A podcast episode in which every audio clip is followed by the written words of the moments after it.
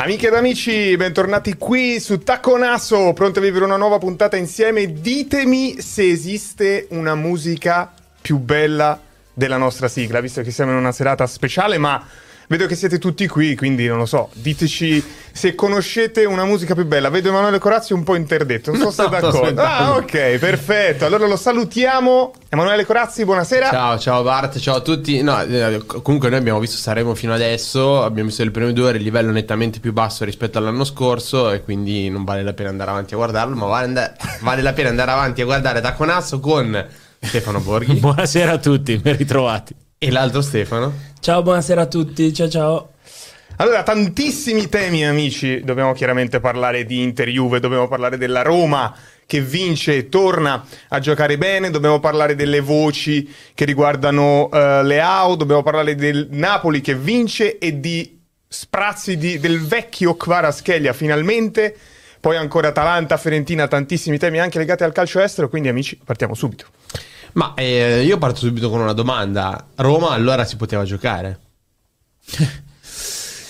Allora, adesso arriva una partita grande, una partita probante, una partita che sarà secondo me molto, molto potente, perché Roma-Inter sabato, io tra l'altro avrò il piacerissimo di andarla a commentare per Dazone e non vedo l'ora.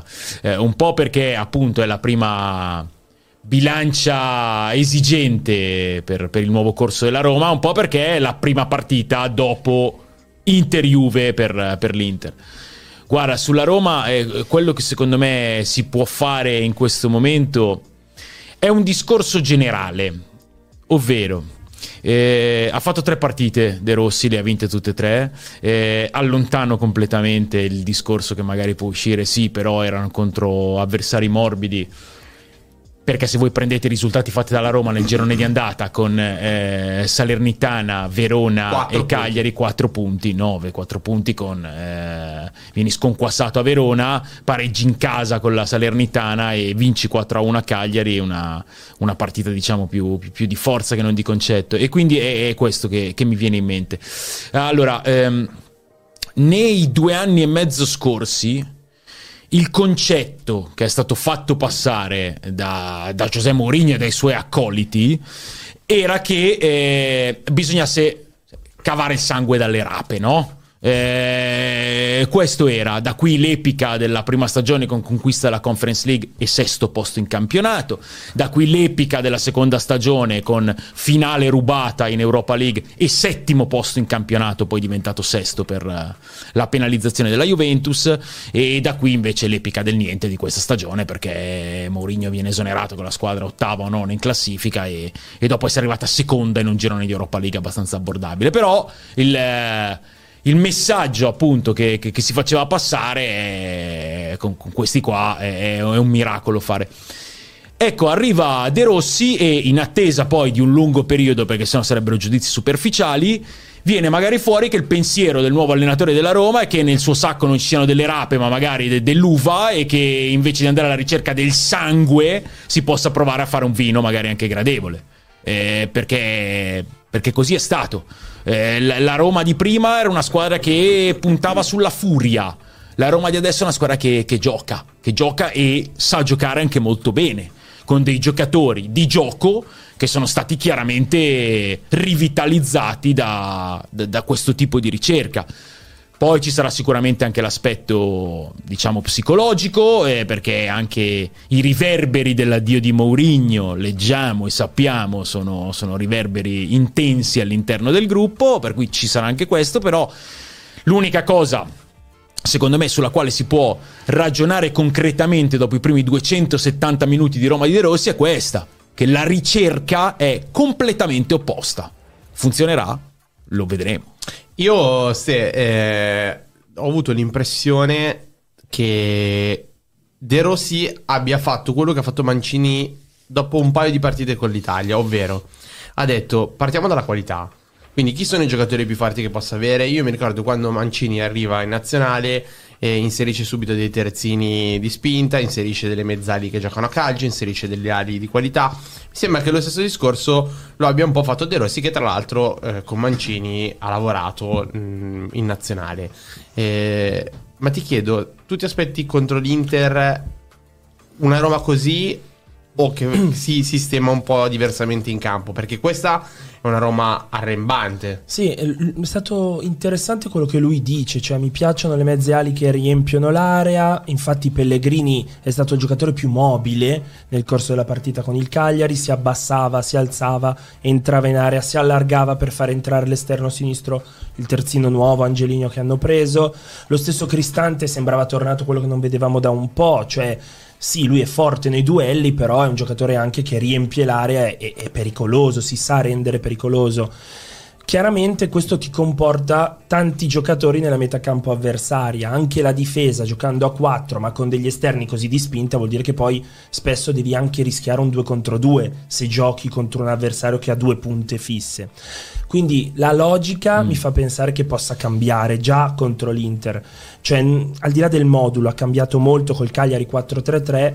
Io mi aspetto che possa tornare a giocare a 3 o a 5 già, già sabato. Quindi con il Sharawi sacrificato e un Sì, centrale di- in più. Esatto, tra, i- tra- tra la squadra che abbiamo visto lunedì mi aspetto fuori il Sharawi, mi aspetto magari Oisen dal primo minuto, eh, ma non tanto per stare più indietro, eh, quanto per prevenire gli discorso. inserimenti. Sì, sì, per, eh, per intasare gli spazi soprattutto in mezzo. Però ehm, sono, cioè, è una, una lettura secondo me assolutamente credibile. Però entrando nella mentalità di un allenatore che sta provando a cambiare completamente la mentalità della squadra, questo discorso eh, non, non può valere anche non aggiungendo un centrale, ma aggiungendo un centrocampista, o meglio spostando un centrocampista.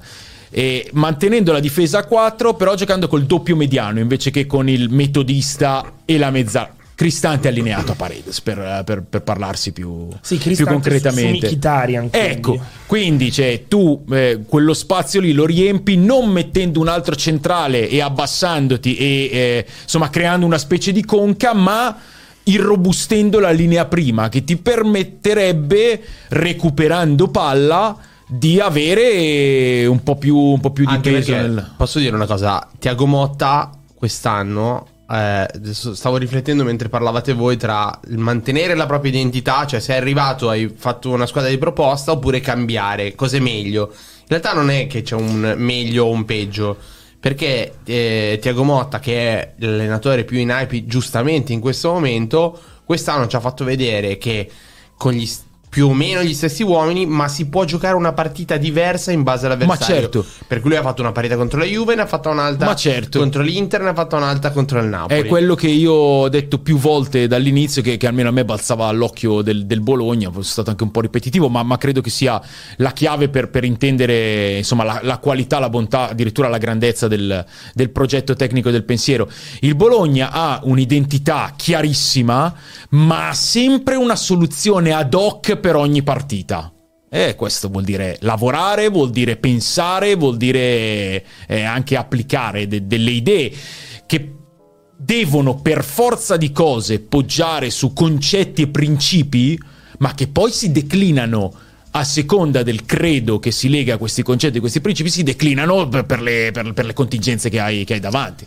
Anche la- perché poi non è solo un discorso di ehm, partita con un avversario diverso, ma mi verrebbe proprio a dire partita con l'Inter, Sì, sì. che è nettamente la squadra più forte perché è la squadra Che che gioca gioca, meglio. meglio. con i giocatori eh, che, che- che meglio vengono sfruttati per le loro abilità. Ma infatti, guarda, io dico la verità: al di là di giocare a 3 a 4, è l'idea che cambia. Io lo dicevo solo questa possibilità per evitare gli uno contro uno con le due punte Sì, sì, certo, che- Cioè, che è lo spauracchio. l'unica cosa che preoccupa, Sì, secondo me, veramente. Cioè, avere un uomo sull'autore e l'altro uomo su Turame, non un terzo che possa andare a potenzialmente raddoppiare. o- E vedremo. motivo. interessante. Scusate, stavo guardando. eh, io tengo sempre un occhio sulla chat, no? Mm. quindi sappiate voi che ci state seguendo che non è che ignoriamo la chat, è che si cerca sempre un equilibrio tra una scaletta che sia coerente, un programma che sia seguibile e una chat.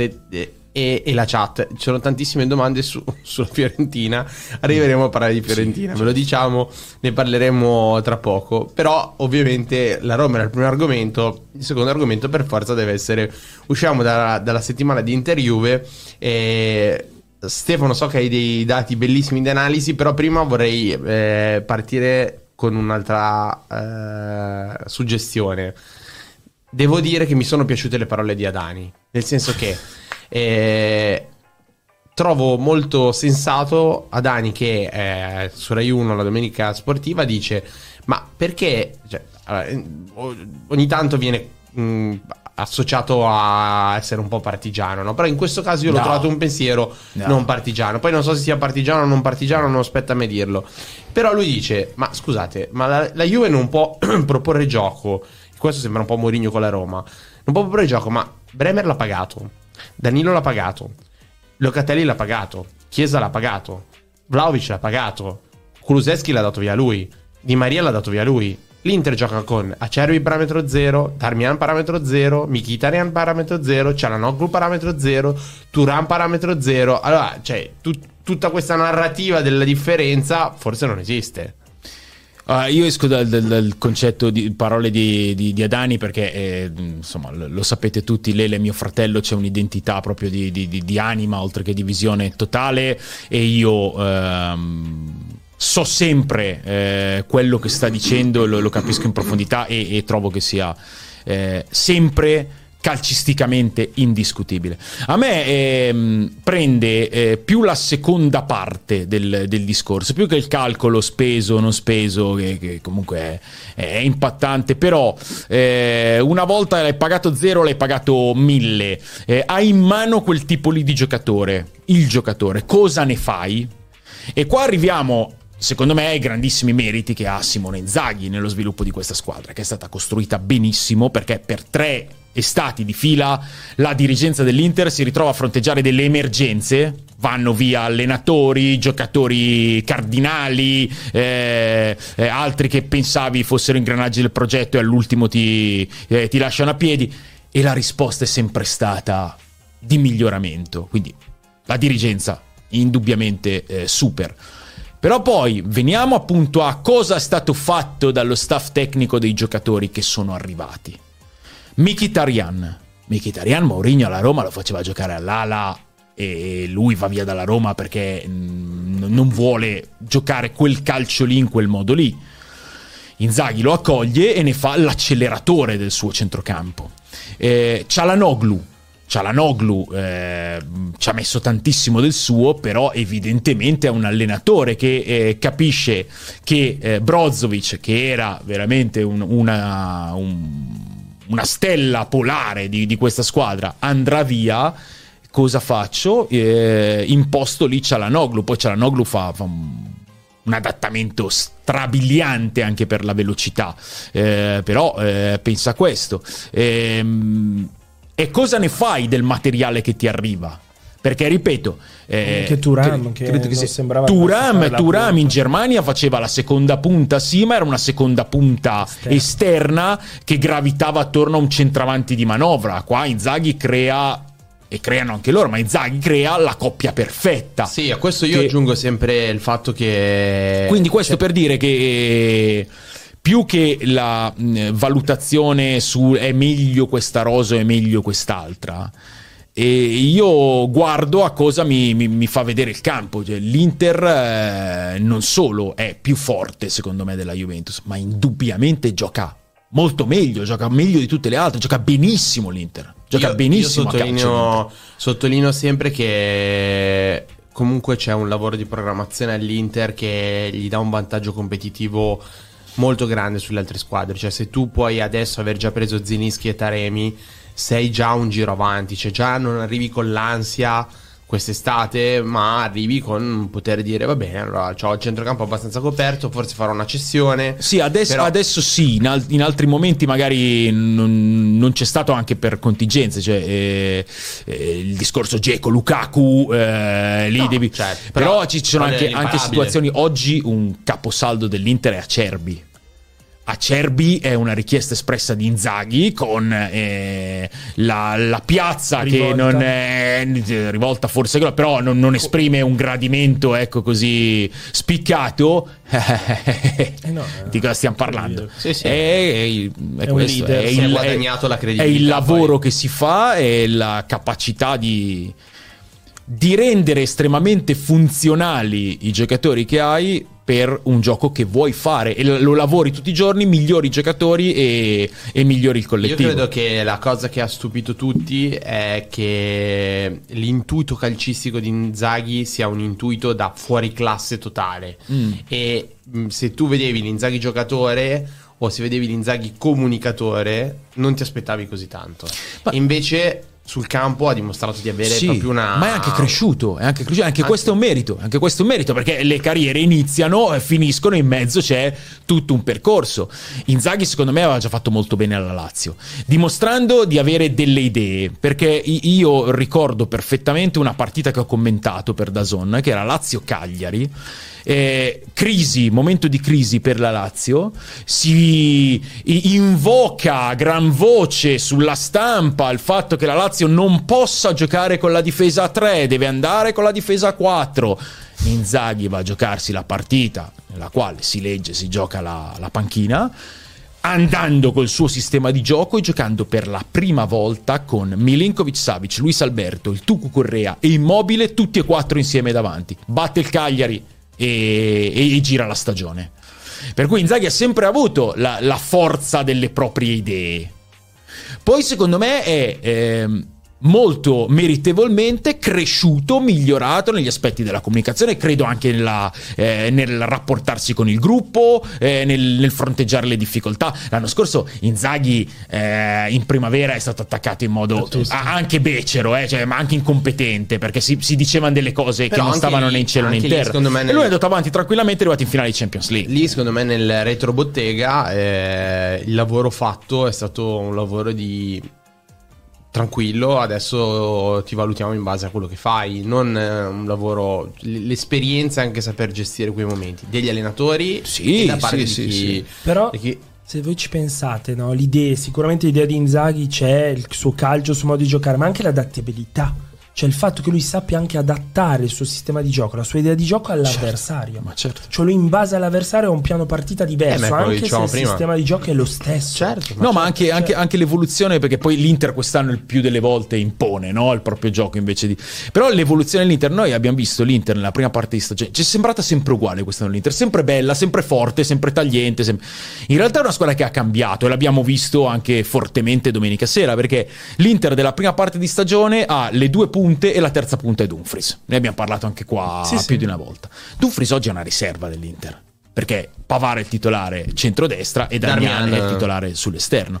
E allora qual è la novità? A parte che adesso, diciamo, idealmente il terzo attaccante diventa Mkhitaryan che, che arriva molto di più rispetto, rispetto a... O meglio, non arriva molto di più, arriva prima. Perché eh, nel- nel- nell'idea di gioco precedente Mkhitaryan era il quarto ad arrivare. E ha, ha fatto le sue ottime cose, eh, derby su tutte, ma, ma non solo. Adesso è il terzo fondamentalmente ad arrivare. Eh, però la, la grande idea tattica o strategica della partita con la Juventus è ehm, non ho il laterale a cui chiedo di essere l'attaccante in più, lo faccio diventare Pavar, Eh il sì. centrale. È lì è, è lavoro, è idea, è pianificazione e capacità di rendere concreta l'idea. Quindi eh, Ma se ci pensate una volta al 3-5-2 era il modulo in cui dove soffrivi sulle fasce perché avevi l'inferiorità numerica sugli esterni. Ora il 3-5-2 di Inzaghi, ma anche altri 3-5-2 creano la superiorità numerica proprio sugli esterni. Mm. Dove una volta avevi un uomo contro due, se l'altro giocava a 4, ora addirittura tu porti tre uomini. Ti Paolo Perché- Gasperini. Eh sì, però, Eh, però cioè, mh, Sì, sì, sì, sì. 6-7 anni fa. In Italia. non lo so se, se, se li portava tre lì, sai. mm. Insomma. Io credo abbastanza. Io, io credo due contro due. sì. Però, però comunque il fatto di Vabbè, vedere sia, sia il terzo di difesa che il quinto, che la mezzala che si Mm. allarga, che addirittura l'altro quinto che viene ti taglia tutto il campo per andare dall'altra parte, forse questo è ancora più evoluto, sai. Ma eh, Stea, ci sono. Già ci hai Mm. citato qualche dato. Ce, ce ne sono altri emblematici. Beh, uno su Cialanoglu. Che... Sì, no, perché il fatto è che portarvi poi dei dati su Inter Juve quando eh, non so più da che parti guardare, quindi Anche perché. Martelli è già stata analizzata tanto. Esatto, tu mi dici non portare mille dati, eh, non voglio essere banale con Stefano, poi da casa mi bacchettano per qualsiasi cosa, perciò dico ok, ne porto 5 ma fortissimi. Il primo è un numero che è su Cialanoglu, l'avete visto, non è tanto il 94% i passaggi riusciti. Io su questo stresserei molto. È il numero complessivo di Sì. passaggi. 100 Perché su 100. dire Non 94 sono 61. Eh, Esatto, per dirne una, cioè il 94% sì, uh che bravo, ma su 106 ne azzecca 100 Sì. in quel ruolo. Anche il in tipo quel di ruolo. passaggi, perché credo che Esatto. Cialanoglu domenica sera abbia fatto il passaggio del campionato. Eh, mm, lancio d'esterno destro a E Bremer 60 fa metri. l'intervento del campionato sì, è sì, eh. sì, sì, sì, assolutamente. Ma quella palla calciata in quel modo lì a 60 metri a quell'altezza lì sul piede di Marco è il passaggio del campionato. Poi sono d'accordo con te. 100 su 106 in una partita del genere è sovrumano. In quel ruolo, perché 94% In quel se sei un difensore centrale, se non hai sempre la pressione Se devi addosso. giocarla solo. Ma nel cuore della partita tu fai 106 passaggi e ne fai giusti 100. Poi 94 è una conseguenza. Quello è, è il dato sì sì dei dati. L'altro grande dato che vi ho portato è un numero in metri che è 27,3. 27,3 metri è stato il baricentro in non possesso della Juve nel primo tempo. Ora, Fai la domanda che hai fatto noi. Quanto è grossa l'area di rigore? sì, perché, immagini, perché poi devi. Cosa vuol dire 27? Tanto e poco. Voi immaginatevi quanto è lunga l'area di rigore: 16 metri. Fai 10 passi in più.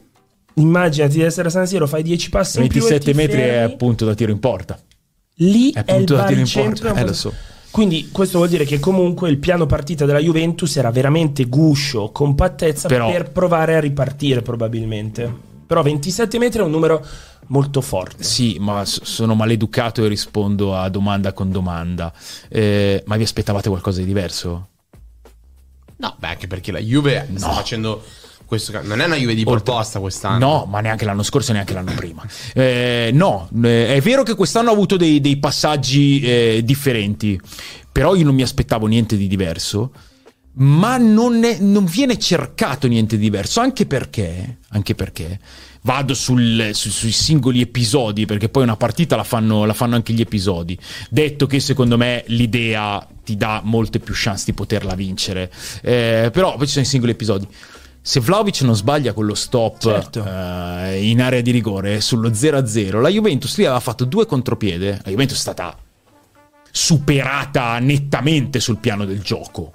E infatti ha vinto l'Inter ha vinto in modo eh, enormemente meritato. Però poi le partite si sviluppano e il grande stratega eh, si preoccupa anche di, di- di queste cose se sei dall'altra parte.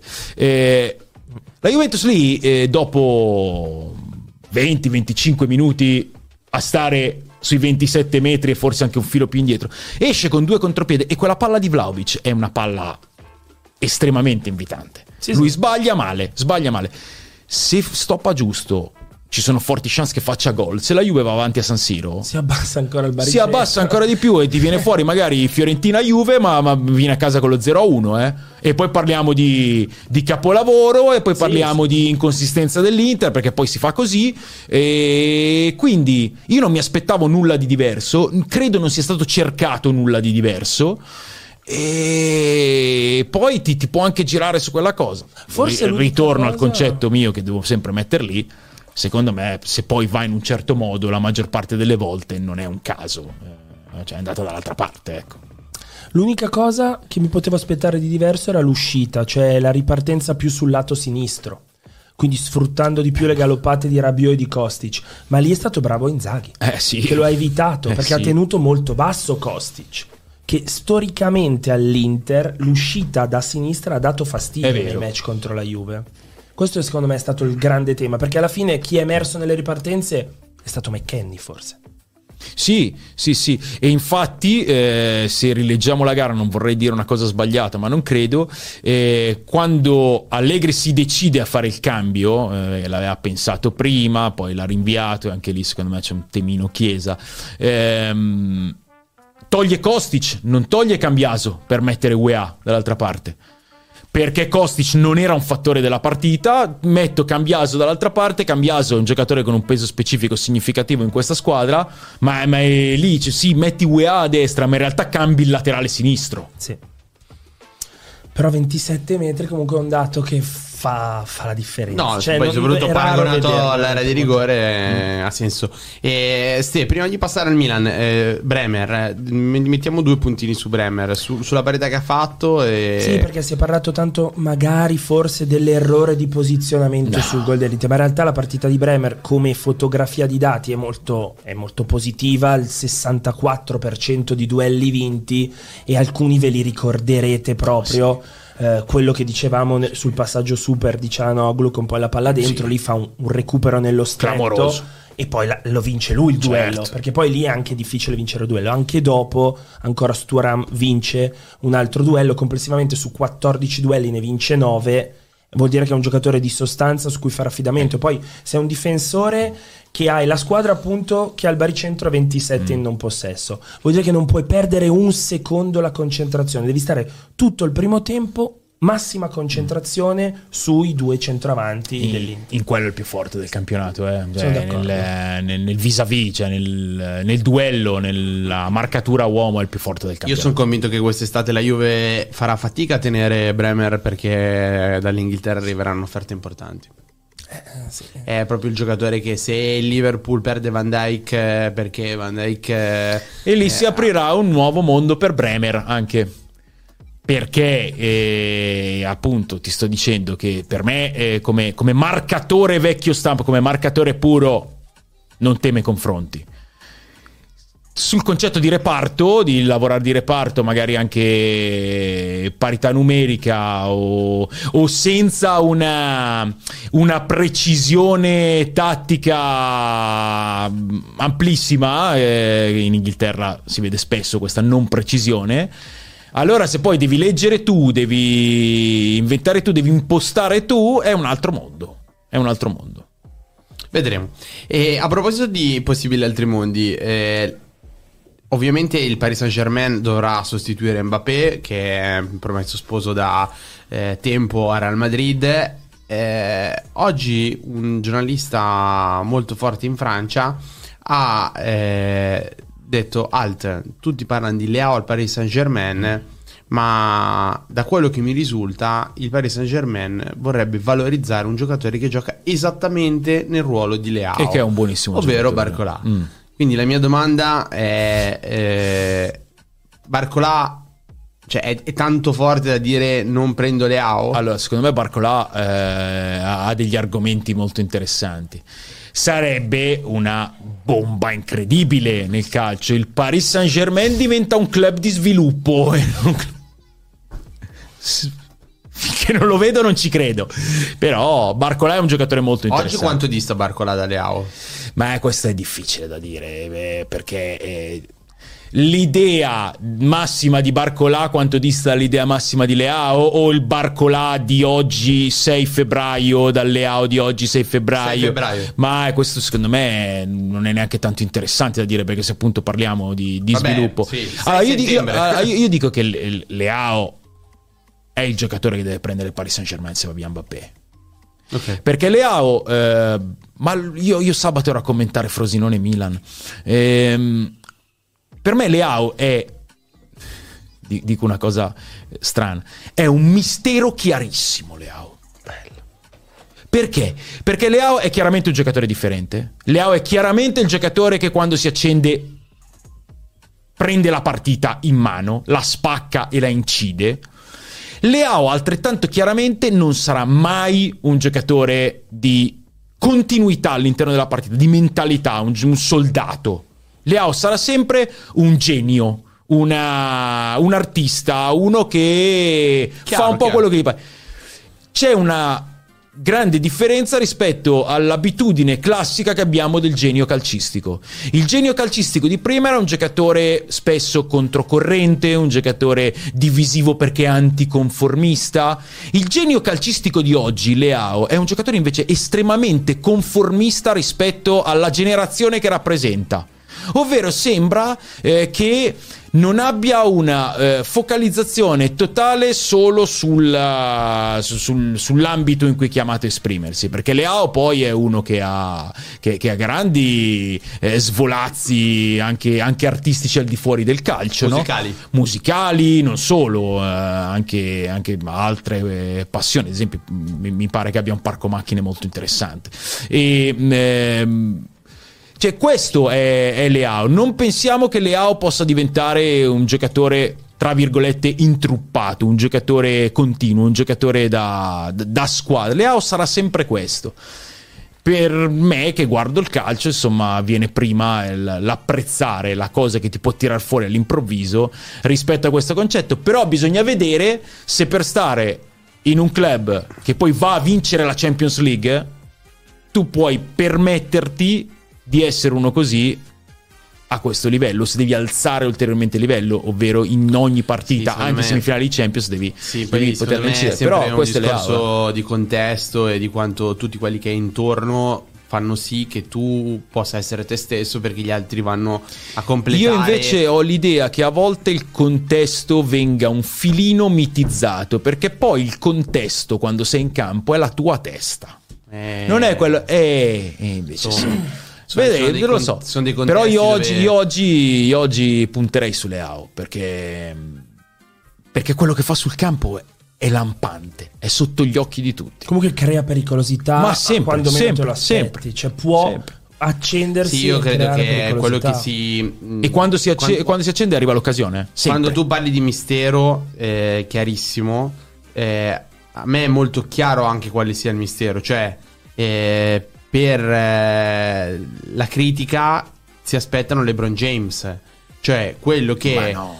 va a pre- eh, però questo è il motivo per cui viene criticato Leao. Cioè, le Eh, ho capito, però è un problema più della le- critica che non di Leao. Sì. Cioè, eh, eh, voglio dire, non puoi aspettarti quello. Non puoi Mm. aspettarti quello. Il, il problema della critica dico è che sta nel non accettare che Leao sia, come dici tu, diverso e quindi aspettarsi delle altre cose. E io credo che eh, ci sono stati dei giocatori che si esprimevano tecnicamente in un modo superiore e poi sono diventati anche leader della squadra ad un altro livello. Cioè, se penso al temperamento di Totti, Totti ha avuto un temperamento che è diventato leader della squadra. Quel temperamento forse non ce l'ha Leao e non ce l'avrà mai. Ma infatti, infatti, secondo me non è quello il mistero. Eh, il mistero è qual è il livello vero del calciatore Leao dentro la partita. Parlando anche in modo un po', un po' grezzo, cioè, eh, Leao e Vinicius calcisticamente è lì che dobbiamo andare a vedere. Non, eh, non è continuo la partita e non è LeBron James. No, que- quello è chiarissimo che non lo sia. infatti, Ma calcisticamente, Leao può essere Vinicius? Cioè- Vediamolo. Io sono curioso di andare a vedere questa cosa. A livello giusto per di numeri sempre, forse il dato che dovrebbe migliorare Leao è quello della precisione, sia nei passaggi che sotto porta. Quello lui lo può fare, al di là delle doti da leadership che non so se possa avere o possano crescere Ma se ma leadership tempo. può essere nel calcio anche segnare di più. Perché se segni di più sei più Que- leader. questo è il vero problema Cioè, di quest'anno, il eh. numero di gol di Leao, perché l'anno scorso non ha segnato poco Leao, eh. No, quest'anno. No, no, Quest'anno, Quest'anno questo è il problema- che- in cui veniva a mancare il faro Ibrahimovic, Eh, sì. è ovvio che ci si aspettava da Leao più Mm. gol, perché più gol poi alla fine vuol dire più punti, più vittorie, Mm. più match in cui Turam, per esempio, è stato decisivo nell'Inter, Leao lo è stato meno nel Milan, e questo è un dato di fatto. Sì, è per quello che ti dico, cioè il, il mistero è lì. Eh, Vinicius 20 gol a stagione te li fa. Sempre. Sì, deve migliorare nella Eh, precisione in e assoluto. anche un anno in cioè, meno. Ci sono dei momenti in cui è proprio impreciso. Cioè, Mm. io sono andato a vedere la percentuale anche solo di passaggi Mm. completati. Mi aspettavo un numero più alto per uno della qualità di Leao. Invece è un dato che stona. Sì, sì, alle anch'io credo che, ha. che- cioè, e poi il valore calcistico sta nella precisione di quello, di quello Eh, che fai. Eh. Soprattutto se E- hai quelle qualità. Cioè, ti aspetti che. Bravo, quindi è un discorso di presenza, di focalizzazione all'interno della partita. Ma quello. Si migliora, si allena. No, sì, si migliora, si allena, ma. No, ti chiedo, ma- ma- sì, sì, sì, io penso di sì. Eh, però. Non credo che Leao diventerà il giocatore da 100 passaggi su 106 in una partita. Non credo proprio. Voglio vedere se Leao è il giocatore da comunque ti decido semifinale di andata, semifinale di ritorno e finale di Champions Esatto, League. secondo, me, questo. secondo me abbiamo chiuso il cerchio perché è proprio questo il punto, cioè tra eh, LeBron James, eh, cioè, eh, mh, critica, aspettative, cioè il punto è quello, cioè Leao se è un giocatore che il Paris Saint Germain eh, eh, paga 120 milioni è perché si aspetta un giocatore che faccia la differenza così come Bellingham l'ha fatta Real Madrid, così come eh, Vinicius l'ha fatta Real Madrid. Eh, però eh, la, eh, la fanno al Real Madrid. Quindi c'è la differenza, te la fa fare anche il contesto in cui vai. Certo. Perché a Parigi non ha fatto la differenza Neymar, se parliamo di conquistare la Champions, non ha fatto la differenza Messi. eh, e il Mbappé l'ha fatta parzialmente. Eh, quindi c'è è anche quello. Però parlando di Leo, io, io la vedo così. E a proposito di talenti che accendono la partita, mi sono riguardato, credo sabato, tutti i gol di Kvara dell'anno scorso. Sì, E l'impressione che ho avuto è che non è Kvara che è cambiata, è l'energia intorno che è cambiata. Ovvero, lui è, è quel giocatore lì che poi è chiaro che, allora qui veniamo al contesto, eh, dove ti arriva la palla, se tu la palla la devi andare a prendere a centrocampo è un conto, se tu la palla la devi andare a giocare al limite dell'area è un altro. Ma Vara a me sembra che comunque grosso modo sia sempre lo stesso giocatore. Lo trovo anche mentalmente molto costante, più di quello che si dice. Eh, gente che lo conosce mi dice che è un grandissimo lavoratore che si ferma ad allenarsi, che fa palestra a casa, che quindi è uno super focalizzato. Però ecco, la- l'anno scorso c'era una magia a Napoli. Tutto era come se ci fossero questi eh, brillantini intorno per cui tutti rendevano di più. E Kvara, poveretto, è l'unico che è rimasto perché Osimen non c'è più praticamente, eh, Spalletti non c'è più. E, il- e- e quindi lui, secondo me, sta pagando questa cosa. allora, eh, ci- sicuramente magia Brillantini, c'era anche un sincronismo tecnico oh, cioè, del modo di giocare a calcio. eh. Eh, il Napoli ha, eh, ha meritato di vincere la partita contro l'Ellas, eh, sarebbe stato ingiusto un risultato negativo, però il Napoli è una squadra che, che- che è ancora molto alla ricerca di, di- di se stessa. No, se, allora, Kvaratskhelia, visto che abbiamo appena parlato di Leao, e spesso c'è il paragone, c'è chi prenderesti fra Sì. Kvaratskhelia e Leao. Eh, secondo me è l'esatto opposto. Cioè, eh, Leao eh, è, l'artista, no? È il, il frivolo, il dandy, se vogliamo. Kvaratskhelia è un furibondo. È un furibondo quando gioca a calcio. L'ha visto anche. cioè, i, i primi 20 minuti della partita con l'Ellas sono Kvara sul suo cavallo, Orlando che ha perso il senno e che da solo va all'assalto di tutto quanto. È vero, eh? E Montipogli para l'imparabile e lui eh, non, non sta nella maglia. Poi ha avuto ragione perché alla fine ha fatto un gol alla Kvaratskhelia e ha vinto meritatamente la partita per se stesso e per, e per la squadra. Però è l'esatto opposto. Ehm, l'anno scorso era in una squadra che giocava un calcio eh, furibondo, anche se con, con una ricerca estetica. Quest'anno il Napoli non l'ha mai fatto. Le uniche cose di, di ribellione, di, di- di alzare i toni, sono state certe dimostrazioni eh, scenografiche contro l'ex allenatore. Quest'anno il Napoli è sempre rimasto su un encefalogramma tecnico poco ondulato. Kvaratskhelia è finito un po' effettivamente mm, irretito in questa, in questa situazione, però, però quando si ribella è quello. Ma- eh. Allora, faccio leggere due numeri a ste e poi vi dico una cosa forte. No, allora, la prima cosa che volevo dirvi era, qui dai numeri, cosa ci dicono i dati, la foto di tutti questi numeri che vedete, la vera differenza tra Kvara dell'anno scorso e Kvara di quest'anno è nella precisione, ovvero l'anno scorso aveva una precisione più alta, soprattutto nei tiri, il 36% dei tiri che faceva erano in porta, quest'anno tira mediamente di più, ma è più impreciso. In più l'anno scorso overperformava, cosa vuol dire? Che eh, tutto gli andava anche bene, ma perché? Perché davvero qui era il contesto, ovvero quando lui puntava all'uomo, gli andavano magari al raddoppio, lui aveva tre chance, o saltarli tutti lui, o scaricare sull'esterno, o andare in mezzo. Quest'anno fa più fatica, ha proprio meno chance, quindi Sì, sì. in sintesi, sì, è vero, può migliorare un po' nella precisione, tant'è che lo ha fatto già domenica o sabato, però è l'ultimo dei problemi. Vi ho portato anche dove ha fatto i dribbling sabato Kvara. Perché secondo me questo è un dato interessante. Vi fa vedere come abbia veramente la calamita della porta, cioè voglia fare tutto lui proprio perché non trova spesso l'altra soluzione. Quante volte gli è andato sopra il terzino sinistro per dargli quantomeno la scelta di scaricare e mettere poi la palla dietro? Sì. Pochissime, ha E- sempre dovuto fare lui. C'è, mh, c'è anche il discorso che in Italia se c'è una cosa che sappiamo fare è leggerti. Cioè, Conosciuto Sì, certo. ti, ti mette contro E ce n'è un altro. L'idea di Mazzarri, se vista nel secondo tempo della partita con l'Ellas, è un'idea particolare. Eh, Questo eh, 4-2-3-1 con Vara sotto punta, con Lindström a sinistra e con Gonghe eh, come, come attaccante di destra quando è subentrato Apolitano. Eh, per cui portare Kvaratskhelia dentro al campo l'ha fatto alla prima partita Mazzarri che è quella che vince a Bergamo con l'Atalanta eh, lui porta Kvaratskhelia molto, molto dentro. Non sono sicurissimo che sia il, il- la- il vestito migliore per far risaltare Kvaratskhelia però questa idea secondo me Mazzarri ce l'ha. Poi il, il Napoli sarà da sarà da rivedere quando tornerà Osimen perché, perché adesso sono soluzioni cercate anche senza, senza Osimen. Però, visto che sono abbastanza basse le chance che Osimen sia il centravanti del Napoli anche l'anno prossimo, eh, Quasi nulle. quasi nulle, ehm, ragionare sulla posizione di Kvaratskhelia può, può starci. Io lo vedo tanto a sinistra. Esterno, Eh, sì, sì.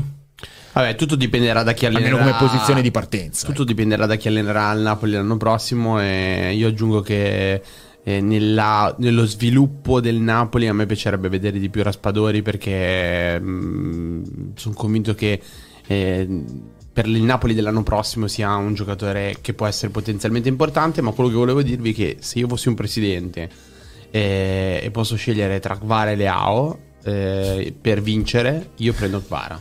Mm. Perché io sono convinto che Kvara abbia una mentalità che lo porterà a fare una carriera da giocatore mm, vincente. Che poi vincente mm, può voler dire che. È chiaro che devi trovarti nel contesto giusto. Io non sto dicendo che Kvara farà la carriera vincente da Real Madrid. Però dico che Kvara potrà stare benissimo in una squadra che nel campionato italiano lotta per vincere tutti gli anni. E lui è uno costante che ti, ti rende sempre. Cioè, mi viene il, il Mkhitaryan della situazione a livelli più alti. Beh, gli- glielo auguriamo. Se va, se va a livelli più alti di Mkhitaryan vuol dire che fa una carriera veramente notevole. Sì, so- sono due giocatori eh, che hanno lo stesso ruolo, al quale è richiesta la stessa cosa, ovvero di non essere centravanti, ma di essere eh, realizzatori, trascinatori e, e decisivi, ma due profili totalmente opposti. Eh, lì subentra anche il discorso dei gusti. A me i dandy, come dicevo prima di Leao, non dispiacciono. Infatti, eh, un altro è Vinicius, eh, che è, molto divisivo in questo senso. E se oggi mi dici prendi Vinicius o eh, è difficile che ti faccia finire la frase. Stavo pensando a uno che potrebbe metterti in difficoltà su Vinicius, però. Eh, però non Beh, c'è. beh, No, io to- No, no. mi sono- mi sono venuti in mente una serie di giocatori che segnano Sì. di meno. Perché mi viene in mente Phil Foden, mi viene in mente tut- tutta gente che poi alla fine. No, devi trovargli un nome più, secondo me, Anche tu puoi romantico. farlo, eh. Tipo No. Savio. Eh, no, vabbè, però oggi. Eh, potenzialmente, eh, no, però no, quantomeno c'è- c'è- sei stato Eh, ecco, però- due secondi in silenzio. Perché però. Savio è dandy anche lui, è È per brasiliano. quello, devi trovargli un nome No, che lo... eh, no, Vinicius, eh, vabbè. Però Savio potenzialmente può diventare, è fortissimo, può diventare Secondo un- me ha veramente i crismi del crack. Eh. Eh, sì, sì, sì. Già, già assicurato. Da, Però alla sua, alla sua età Vinicius segnala di più. Se l'è già preso il City. E ho, ho girato una domanda a Ste, come capita spesso nella nostra chat. mm, subito, credo venerdì sera o sabato mattina, non mi ricordo. E perché ho detto, Ste, possiamo vedere la differenza tra il 4-2-3-1 e il 4-3-3 di italiano alla Fiorentina? Perché mi sembra che quest'anno. eh, da quando è passato dal 4-3-3 al 4-2-3-1 stia facendo un po' di danni a parte che mi sembra che ci vuole un genio il gennaio della Fiorentina è un gennaio terribile Mm. E allora stai andato ad analizzare i numeri e Sì, è stato difficile perché eh, chiaramente le ultime cinque partite infangano un po' tutto, però questo è il percorso eh, della Fiorentina da destra a sinistra, dove ci ritroviamo oggi nella colonna di sinistra in cui i dati un po' più da italiano giusto per contestualizzare, ovvero il TSR, cioè il dominio, quanto la Fiorentina in campo tiene il pallone, è un dato che sta sempre più calando, cioè comunque nella partita la Fiorentina sta tenendo sempre meno il pallone mediamente. Quello che era migliorato, ovvero il dato dei tiri subiti, ovvero la Fiorentina ultimamente subiva meno, lasciate perdere gennaio, l'ultimo mese lo ha completamente rovinato, Mm. perché se era diventata una squadra più solida, una squadra anche più cinica, e le avevamo parlato, quelle partite vinte un po'... mm, non da Fiorentina, ma portando a casa i tre punti, ecco che ultimamente la media rovina un po' tutto. Quindi la Fiorentina domina meno, sta tornando a subire e tira meno. Quindi ha perso il vantaggio guadagnato nell'ultimo mese e ha perso soprattutto quello che aveva costruito nell'ultimo Infatti anno. la media punti è un 1,48 col 4-2-3-1 e 2 Praticamente con il due, 4-3. sì, sì. Io credo che in più, oltre ai numeri, ci sia una questione legata anche alla- all'onda di una squadra. Mm, mi riferisco al fatto che Italiano molto probabilmente non sarà l'allenatore della Fiorentina l'anno prossimo che una parte della dirigenza della Fiorentina potrebbe cambiare sono tutte cose che possono portare a un po' di confusione quindi perché? Perché vuol dire che l'allenatore non è completamente d'accordo con la società in sede di mercato, che prova delle cose, che ne fa delle altre, cioè che non c'è un'unione di intenti e una chiarezza che poi si riflettono sul campo, perché eh, anche l'ultimo tre settimane di Bonaventura sono state molto particolari, c'è la Juve che l'avrebbe portato via, eh, lui che credo sarebbe andato, è stato trattenuto al contratto in scadenza, cioè sono una serie di cose che non danno secondo me serenità all'ambiente, poi dopo eh, ci sono i moduli, ci sono tante cose, però Eh, c'è, c'è- c'è anche questa E cosa anche chi qua. interpreta poi i moduli, eh, perché poi numeri, vabbè, 4-3-3, qua facciamo tutte le statistiche, poi Esatto. ci sono anche i giocatori in Certo. quei ruoli, e, e- e eh. come li vai a giocare perché poi fra 4-3-3 4-2-3-1 a volte balla veramente 3 metri e, e- e lo senti fino a un certo punto quest'anno secondo me il 4-3-3 puro la Fiorentina non l'ha fatto quasi mai l'ha fatto molto poco infatti abbiamo visto anche il minutaggio che, che proponevi Poco, tu poco. ha già giocato col 4-2-3-1 più di 2000 minuti Sì, quindi sì. più de- del, del minutaggio intero della stagione scorsa con quel tipo di sistema di gioco Sono sei, che ha portato partite Eh, eh, eh, sì, e qualche volta si è messa addirittura con la difesa a 3 in certi, in certi frangenti. Per cui quest'anno diciamo che se vogliamo proprio sempre appiccicare l'etichetta di un, di un sistema di gioco, il sistema di gioco della Fiorentina è 4-2-3-1. Io quello che vedo, al di là del fatto che dici tu un po' di, un po' di scosse e una piazza che adesso mi sembra un pochino arrabbiata, non solo per i risultati, ma anche per, per un mercato che, che si immaginava un po' diverso, un investimento che si immaginava diverso, però anche lì la Fiorentina ha offerto 25 milioni per Goodmanson all'ultimo giorno di mercato, il Genoa li ha rifiutati, per cui c'è una volontà, una volontà di investire, io a Firenze l'ho sempre vista sinceramente. Comunque guardiamo sul campo, Eh, la Fiorentina ha perso in modo allucinante la partita di venerdì, allucinante per come è stata ribaltata nel recupero, ma il Lecce meritava di fare dei punti in quella partita, ha giocato una, una- una buona gara. E io quello che non ho capito, mi sembra che ci sia un filino di forzatura in questo momento, anche in italiano, che è un allenatore per il quale ho sempre dichiarato il mio apprezzamento e che ho anche, ho anche difeso fortemente dopo l'epilogo della stagione scorsa, quando si parlava della della sua utopia, del, del- del suo non essere eh, con criterio fino in fondo per il gol che prende in finale di Conference League, quando io ribadisco, sono convintissimo del fatto che la Fiorentina sia arrivata lì perché Italiano giocava in quel modo e, e quindi e poi non è che stesse vincendo, stava pareggiandola la partita. Comunque torniamo- non torniamo su questioni vecchie. Quello che non capisco tanto adesso è l'insistere ad esempio su un Zola alla destra. Mi sembra un giocatore con caratteristiche troppo differenti rispetto a quello che bisogna fare in, in quella posizione. E forse anche c'è un ragionamento sul livello globale di, di Nzola. Cioè, la Fiorentina adesso ha, ha tre punte: eh, Nzola, Beltran e Belotti. Eh, per me, Nzola è, è quello che in una gerarchia tutti stanno al 100%, tutti stanno bene, tutti sono perfettamente integrati nel modo di giocare. Nzola è il terzo. E alla Fiorentina è mancato tanto Nico Gonzalez quest'anno. Eh, io me l'aspettavo titolare a Lecce, invece è ancora entrato dalla panchina, non, non ha inciso più di tanto, evidentemente non è ancora al 100%, ma Nico Gonzalez è l'attaccante più forte della Fiorentina e, e quindi anche in diverse Anche partite. Ma certo, ma in diverse partite la Fiorentina non ha fatto tutti i punti che poteva fare per mancanza di concretizzazione e, e non avere il tuo, il tuo attaccante più forte e più pericoloso è, è un fattore. Però eh, la sensazione proprio che mi dà da, da- da spettatore la, la Fiorentina di adesso è che ci sia un po' di confusione, che ci sia un po' di forzatura su dei concetti. E quindi io credo che l'allenatore in questo momento debba recuperare un pochino di, di- di- di lucidità generale. Perché comunque secondo me questa è una squadra che può continuare ad ambire a fare una stagione molto molto Soprattutto perché c'è un quarto posto con una quota molto più bassa rispetto alle, se- alle scorse stagioni. L'anno scorso mi sembra a 70 punti andò alla quarta, quest'anno mh, probabilmente si potrà andare a 60, a 65. C'è più concorrenza però. Eh, eh. c'è più concorrenza, Eh, squadre. quindi c'è, quei, motivo quei 5 per cui- punti in meno possono non diventare un'agevolazione se ci sono due o tre squadre in più iscritte. Sì, anche perché sono sei squadre che Eh, possono appunto. arrivare al quarto posto. Una di queste è l'Atalanta. Eh, abbiamo due o tre spunti sull'Atalanta. Mh, partirei da quello più largo che è Charles Catelare che ha fatto due gol, eh, uno su rigore, uno su azione. ehm, mostra continuamente una crescita di fiducia. È arrivato a 9 gol in stagione, giusto? 5 più 2 più 2. Ehm, s- grazie, è uno dei tanti giocatori che stanno, prima parlavamo di contesto, a mio avviso beneficiando del contesto, nel senso che eh, in questo senso l'Atalanta ha portato Muriel, Zapata, Ilicic, eh, Papu a rendere al, al massimo delle proprie eh, possibilità.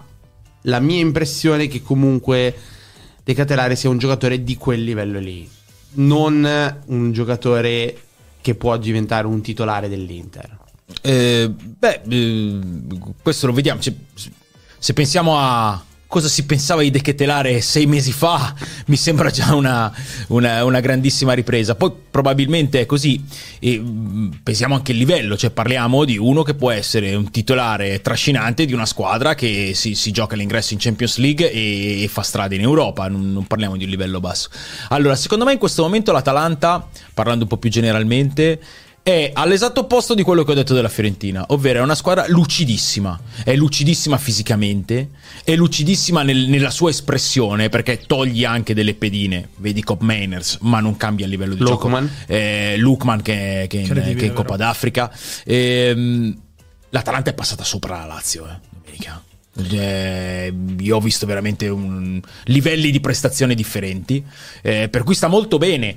Ehm, L'Atalanta spesso a gennaio e febbraio sta bene perché eh, quando gioca l'Europa League eh, Sì, la certo. paga, invece È quando vero, è vero. gioca Eh, però sai, in, in una lotta del genere tutti hanno le, le- le loro paturnie, ma se quando stai bene capitalizzi in questo modo vuol dire, vuol dire mettere del fieno prezioso in, in cascina.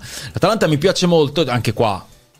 Poi alla fine arrivi sempre a guardare chi è, chi è l'uomo con, con le briglie in mano e i meriti dell'allenatore, secondo me sono, sono costantemente evidenti. E, se- e sembrano Eh, 3-4 allenatori diversi. sì, Invece è sì. sempre lui che ogni Ecco. anno adatta. Perché Eh, questo è, eh, evoluzione. sì. Sì, e secondo me ha completato l'evoluzione iniziata l'anno scorso. Sì, sì, sì, sì, eh, è vero.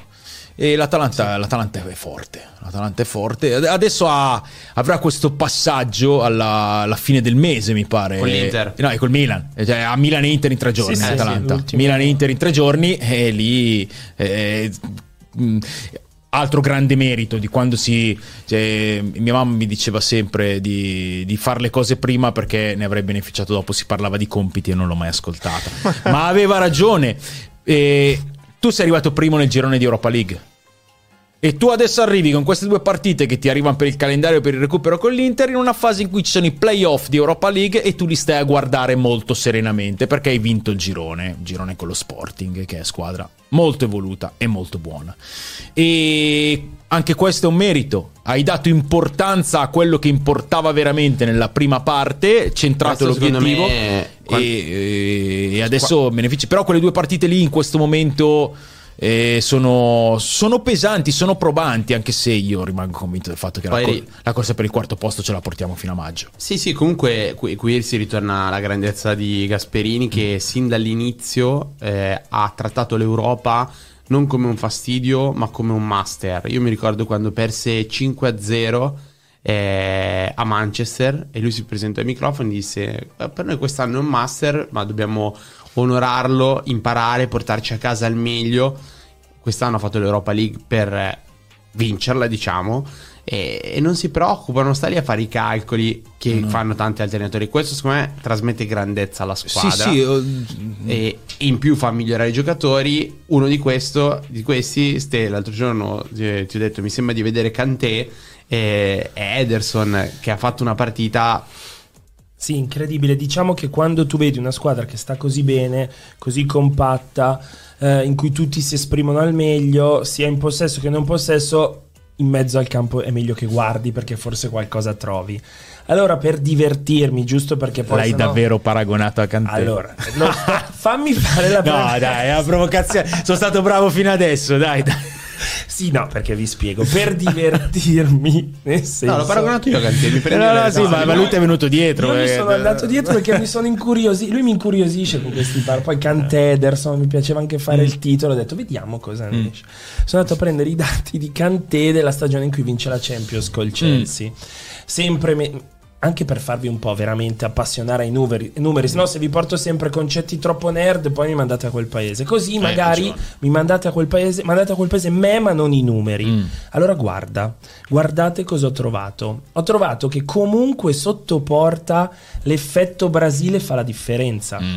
Perché comunque Ederson cerca di più il tiro rispetto a Kanté eh, e fa anche più gol rispetto a Kanté. E anche nel- nell'ultimo passaggio, in quello decisivo, Ederson quest'anno ne ha fatti di più mediamente di quell'anno di Kanté.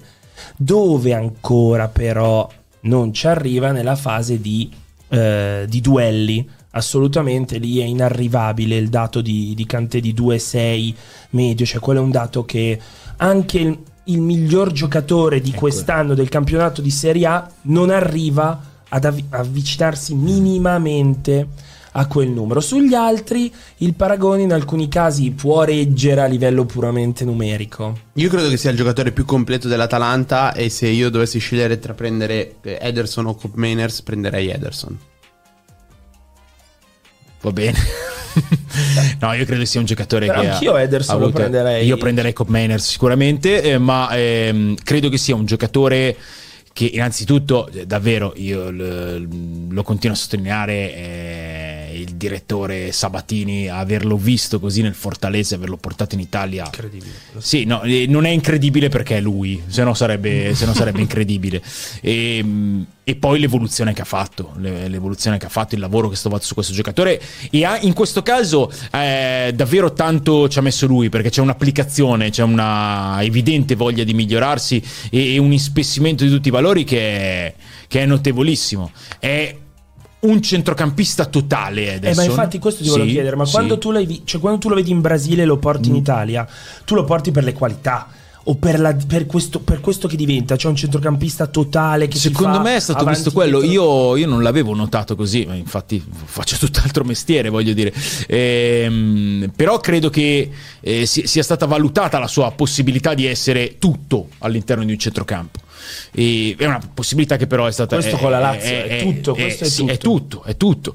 Ehm, cioè, box to box, Sì, fotografia. Ehm, però eh, poi sai, si parla di potenziale, si parla di arrivarci davvero. Davvero ci arrivi attraverso il lavoro. Ehm, Però lui ha fatto. Lui, lui è arrivato mh, con l'idea quasi di giocare più sotto, pun- sotto le due punte, diciamo.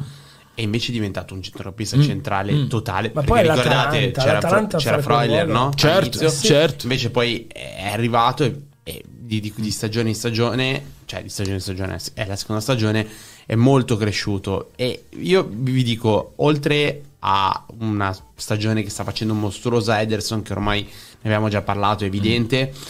Un altro giocatore affidabile, poco mediatico, ma secondo me molto molto affidabile è Jim City, perché sta giocando una stagione tutta da anche complice mh, i problemi di Palomino, di fatto sempre a titolare. Era iniziato eh, aveva iniziato Gasperini con l'idea di provare a mettere Scalvini centrale dei tre, ma poi si è reso conto che Scalvini funziona più da braccetto eh, perché può sfruttare altre doti Jim City sta giocando una stagione veramente di livello totale, secondo me. Guardate un po' di dati su Gym City, poi eh, mi dite che ne pensate. Questi sono i dati dove eh, emerge rispetto alla media. Cioè il fatto che vinca il 62% dei duelli, 67 aerei. È bello anche il dato dei passaggi riusciti e questo vi, ricordate c'è Noglu 94. È, è ovvio che lui li fa da un'altra parte del campo, quindi bisogna pesare il valore. Però il fatto che sia preciso anche nella prima costruzione è un buon dato per un giocatore che magari viene più ricordato per i palloni rubati e per gli intercetti. I primi due sono dati da giocatore sì gasperiniano, ma anche di lettura. Ve lo dico sempre Mm. quello degli intercetti, cioè saper leggere anche Sì. Prima degli altri dove arriva la palla. Quindi dati da giocatore sicuramente che emerge. Sì, oltretutto eh, per gli intercetti, cioè 2 a 90 minuti per uno che fa il centrale dei tre è un dato Sì. effettivamente sorprendente perché eh, cioè, è più il cosiddetto braccetto che, che intercetta. Eh, tu ne- se fai il centrale eh, riconquisti, cioè vinci il duello. Credo che sui duelli aerei sia il leader della Serie A. Eh, Sì, se è almeno lo è, leader, sta- lo è stato per... eh, sì, è stato primo fino a qualche settimana fa era primo, adesso magari eh, può, può essere cambiato, però eh, lo vedo un giocatore eh, tremendamente adatto a quello che gli viene chiesto di fare in questo tipo di gioco. E mm, una- finita la partita, eh, ero allo stadio, eh, è arrivato Rovella nel- a fare le interviste, c'era Berami che ha giocato con lui a Genova e è arrivato su- con la faccia stupita e ha detto ho fatto 14 km e uno, mi hanno fatto una testa tanta. Era stupito di questo dato. Allora io sono andato a Steglia e ho detto scusa, 14 km e uno Eh, rispetto a... E cos'è, cos'è emerso? Che è stato il record. Eh, Ah, e ha eguagliato un suo record. Perché Ha Rovella superato. Sì, ha superato di pochissimo, effettivamente, perché era 13,9 in Lazio-Lecce, che Rovella tocca 13,9 km percorsi. E Rovella non è un giocatore che è mediamente nella top 10 dei chilometri Certo. percorsi. Perché sono altri quei giocatori. Eh, Frendrup, ne avevamo parlato. eh, ma anche lì sono, più intermedi che, che fanno più, più chilometri rispetto Lui per essere un metodista. play, fare così tanti, Certo. metodista, per fare così tanti chilometri, gli, è successo due volte, ce l'ha questo di, di Sì. resiste- come Sì. dato della resistenza, cioè ce l'ha come forza. eh, però effettivamente toccare 14 km è stato inche- incredibile. Poi nel calcio è importante quanto corri, come corri, ma soprattutto perché corri. Cioè Certo. perché lo fai per la tua squadra, corri eh, oppure sei indotto a correre perché gli altri vanno tantissimo. Questo è poi il tema. A me piace portarvi i dati, ma poi farli interpretare a voi, non Sì. dare un ok top e quindi top, ma perché? No, perché, beh, perché è la, la funzione poi, poi del dato. Io credo che Rovella, innanzitutto spero che stia bene su basi continuate perché... Ha pubalgia. Eh, eh, appunto.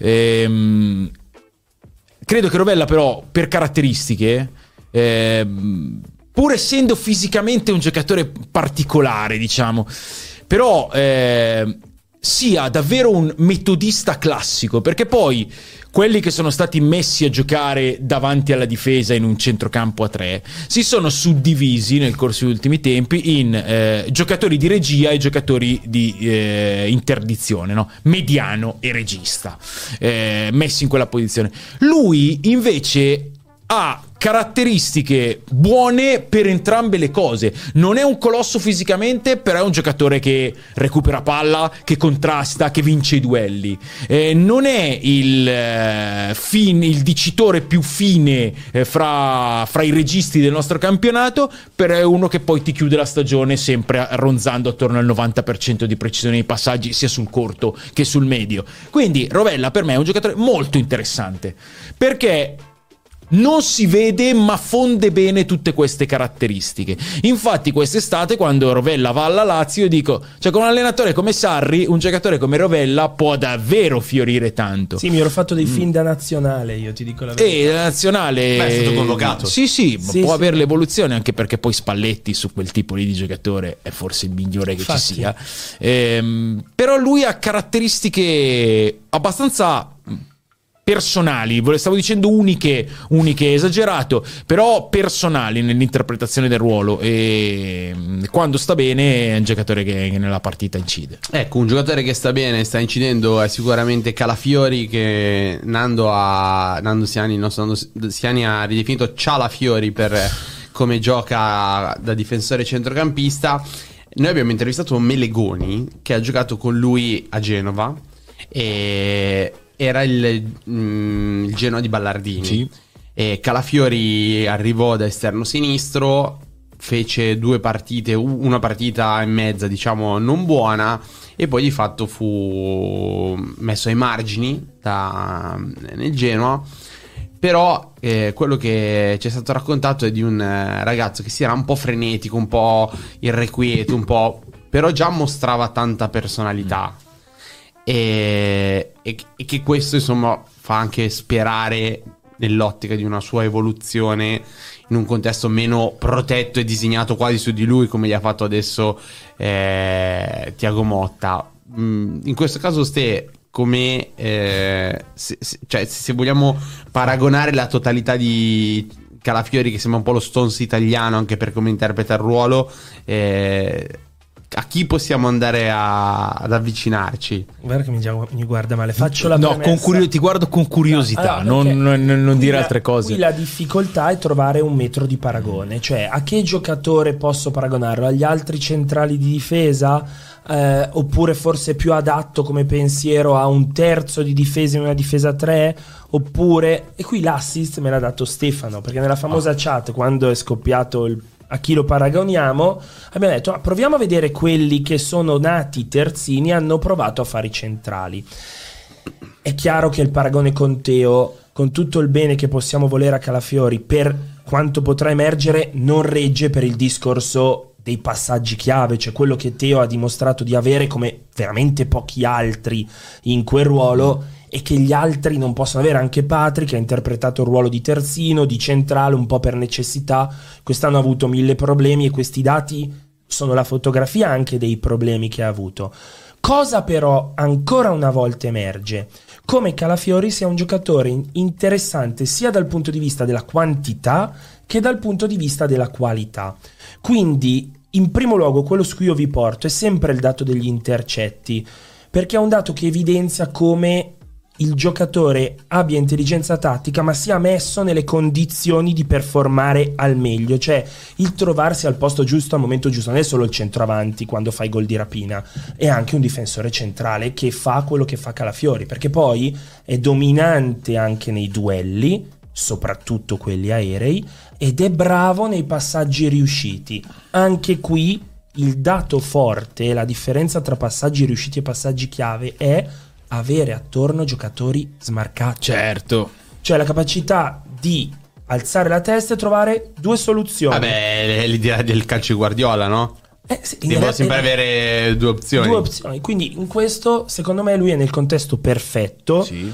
E vedendo questi dati, tu tutto pensi fuorché si- che sia un centrale di difesa. Mm. Perché non lo è, cioè lo fa ma, ma non lo è. Infatti io credo che per l'evoluzione di Calafiori, che è uno dei giocatori più sorprendenti di, di- di questa stagione senza dubbio, sarà importante quanto riuscirà a coltivare, ad aumentare la sua intelligenza cal- calcistica, perché per fare quel ruolo lì con quelle caratteristiche devi diventare de- devi essere sempre un giocatore molto intelligente e diventarlo sempre di più. E in questo senso l'evoluzione che ha avuto proprio grazie alla sua incredibile intelligenza calcistica potrebbe essere quella di Danilo Danilo, terzino di gamba, di corsa, di proiezione. Adesso me lo che- dice, però, non mi ha fatto fare- Ma mi è venuto in mente adesso. miseria, Mi è venuto in mente adesso. Danilo che poi diventa difensore centrale perché è talmente intelligente, talmente ehm, bravo tecnicamente e talmente sviluppato tatticamente da, da poterlo fare eh, senza problemi. E un'altra cosa deve sperare di giocare sempre con un allenatore che gli costruisca un, un contesto propositivo, un contesto eh, proattivo. eh, Beh, per per, potersi perché esprimere. la parte esaltante Perché se, se lo metti a giocare in una squadra dove devi fare il mastino, eh, Calafiori non, è quello. No, sì, eh, perderesti Calafiori, Eh, anche appunto. perché, ripeto, la parte esaltante, mh, se lo vedi giocare nelle ultime partite, questo ragazzo che viene fuori, gioca, palleggia, cioè sembra qu- quasi più del regista ancora, no? Tan- Tanto è qualitativo. Ecco, io aggiungo una cosa, eh, penso che un margine di miglioramento di Calafiori sia quello di imparare a fare partite diverse in base ai giocatori che sfida, perché lui eh, adesso probabilmente si sente molto forte, quindi va sempre uno contro uno. Però abbiamo visto contro Petagna fare molta fatica. Al di là poi dell'episodio che è successo, però durante tutta la partita ha fatto fatica perché in questo uno contro uno fatica. eh, lì forse devi fare una partita un po' diversa. eh, È il discorso dell'intelligenza, che secondo me ha già in dosi molto ehm, buone. Però è chiaro che devi continuare a svilupparla e aumentarla. È vero, bello. Nicola ci dice: Natana, che profilo simile? Ah, Perché ah. a che nasce. na- nasce ce- mm, Sì. Sai, forse addirittura a Sempre nasce stato- mediano, poi è, gioca a è- sinistra. è sempre stato interpretabile che... Nel Sì. però Però- giocava anche esterno nel 3-4-3. Sì, sì, sì, sì. Bello però, mi è piaciuta la chiamata. Eh, prima di passare a due temi di calcio inglese molto interessanti che sono il, eh, uso i tuoi titoli, Lu- Luton Town, Luna Park e Gioca Bonito Tottenham. Ste, volevo chiederti eh, le di- mh, la tua sulla dichiarazione di Juric. Cosa ti lasciano? Vogliono dire qualcosa? No, vogliono dire tanto. ehm, E secondo me c'entra un punto Juric. C'entra un punto Juric. Il, eh, poi lo fa in maniera accesa, però eh, il- l'ho pensato anch'io qualche, qualche volta, conoscendo molto bene l'ambiente del Torino, cosa è stato, cosa sa essere, cosa deve essere l'ambiente del Torino. Io qualche volta uno stadio co- con un grado in meno del previsto l'ho, l'ho visto, sinceramente. Entrano in ballo tanti fattori. Tanti fattori, eh, la, la storia recente, eh, certe, cer- certi mancati traguardi raggiunti, però entrano in ballo fino a un certo punto, perché eh, voglio dire, la storia del Torino è una storia con pochi eguali, però se parliamo di storia recente, un'epoca così lunga in Serie A e anche al riparo da, da pericoli gravi, mh, insomma, bisogna tornare indietro di, di qualche decennio. E, mh, mi dispiace perché, mh, perché io credo che Juric sia un allenatore da Torino. Credo che sia anche uno eh, in grado di, di- di portare un ulteriore miglioramento. Non credo che il- il le, le possibilità di Juric siano arrivate al tetto. Eh, anche perché comunque eh, sono stati fatti degli investimenti su giocatori che, che migliorano la squadra. A Cairo è stato spesso imputato di, di non investire, ma negli ultimi anni ha portato giocatori Ricci, Ilic, Vlasic, eh, Sapata, però eh, Ricci, Ilic e Vlasic sono stati investimenti corposi su giocatori importanti. Credo che possa mh, il Torino con, questa, con questo allenatore, con questa squadra, con questo progetto tecnico possa tornare in Europa. Quindi mh, dispiace un po' sentire, sentire, però il discorso meramente sull'ambiente del Torino non è un discorso campato per aria. Io ho l'esperienza, ho commentato l'anno scorso Torino-Inter, ultima di campionato. Eh, se il Torino avesse vinto la partita contro l'Inter, per carità campione d'Italia, ma all'ultima prima di, di andare a Istanbul, quindi non l'Inter più, più affamata e focalizzata della stagione, se il Torino avesse vinto sarebbe stato aritmeticamente ottavo. E l'ottavo posto portava in Europa, perché lì- insomma non c'era ancora l'ufficialità, ma l'idea che la Juventus sarebbe stata esclusa dalle coppe era un'idea ab- abbastanza presente. E io andavo a commentare la partita e mi immaginavo un olimpico infiammato, detto, cioè, comunque il Torino che torna in Europa per, per un popolo come quello del Torino sarà, sarà un, un- ambiente... Invece non è stato un ambiente così così caldo, sentivano tanto i tifosi dell'Inter. E questo mi ha un po' spiazzato, per cui non mi sorprende che Juric, eh, che, che Juric dica queste cose. E, mh, ognuno ha le sue ragioni, però è anche vero che, che il Torino è sempre stato un qualcosa di unico perché prescindeva dal risultato, dalla categoria, dal contesto, dal, dal presidente, dall'allenatore, dal centravanti per dire. E invece eh, adesso c'è, c'è- c'è un, po di, un, po' di collegamento con le sorti di quello che succede sul campo. Può essere inevitabile, però, però il Torino nella sua storia è stato anche diverso da quello che è adesso. E è stato diverso quest'anno il Tottenham, che è una di quelle squadre che sembrava che facessero molta fatica. E stavo pensando che mh, lascia Klopp e adesso parliamo di Postecoglou, hanno delle cose in comune i due. Le cose che hanno in comune è che per me sono lo zio che vorresti avere a cena a Natale perché sono proprio quei presi bene che eh, Postecoglou proprio si diverte con la stampa e lì il segno dell'intelligenza è aver capito che alla fine è tutto un gioco quello della stampa e lui li prende in giro anticipando sempre le cose ed è un, e Klopp ha per quanto abbia imbruttito qualche volta qualche giornalista, è uno che ha sempre scherzato. Eh, di recente ha detto: Quando è nato mio figlio, ho capito che ci sono delle cose più importanti del calcio, per quello è giusto scherzare, ridere, per questo mi deve sempre ridere. Eh, però questa è una parte di entusiasmo che poi, quando sei leader di un gruppo, è molto importante, secondo me, perché la porti eh, alle persone che lavorano con te e poi sono. Eh, Postecoglou così come Klopp sta facendo vedere veramente un bel calcio, sta puntando su giocatori belli da vedere, eh, ha voluto Madison dandogli fiducia, rendendolo vice capitano, eh, insomma è bello spendere qualche parola su di loro. Da, cosa partiamo, Steve? Ma io partirei da, dal Tottenham Postecoglou perché eh, 4-2-3-1 ma attacca con tantissimi uomini, mm. cioè i 4 i due terzini potrebbero fare i quinti in qualsiasi squadra, anche Udoge, eh, Pedro Porro. Eh, guardate un po' i numeri più interessanti che sono quanto tira in port, quanto tira il Tottenham in generale, fa 16 tiri mediamente a partita eh, segna anche tanto, 49 reti. Eh, qui i dati forti su cui vi voglio portare, il dato positivo è la qualità. Bello perché? Perché ci sono tanti giocatori che sanno giocare a calcio e lo vedete nel dato complessivo che va all'87% dei passaggi riusciti medi in una partita. Quindi una squadra che è bella da vedere perché sbaglia poco. Il problema è che concede tanto. Eh beh, sì. Concede tanto e qui deve tanto anche a un signore che è il portiere. Perché il portiere ha già evitato più di 5 reti. È una squadra che concede molto, ma che ha trovato un portiere davvero forte, vicario.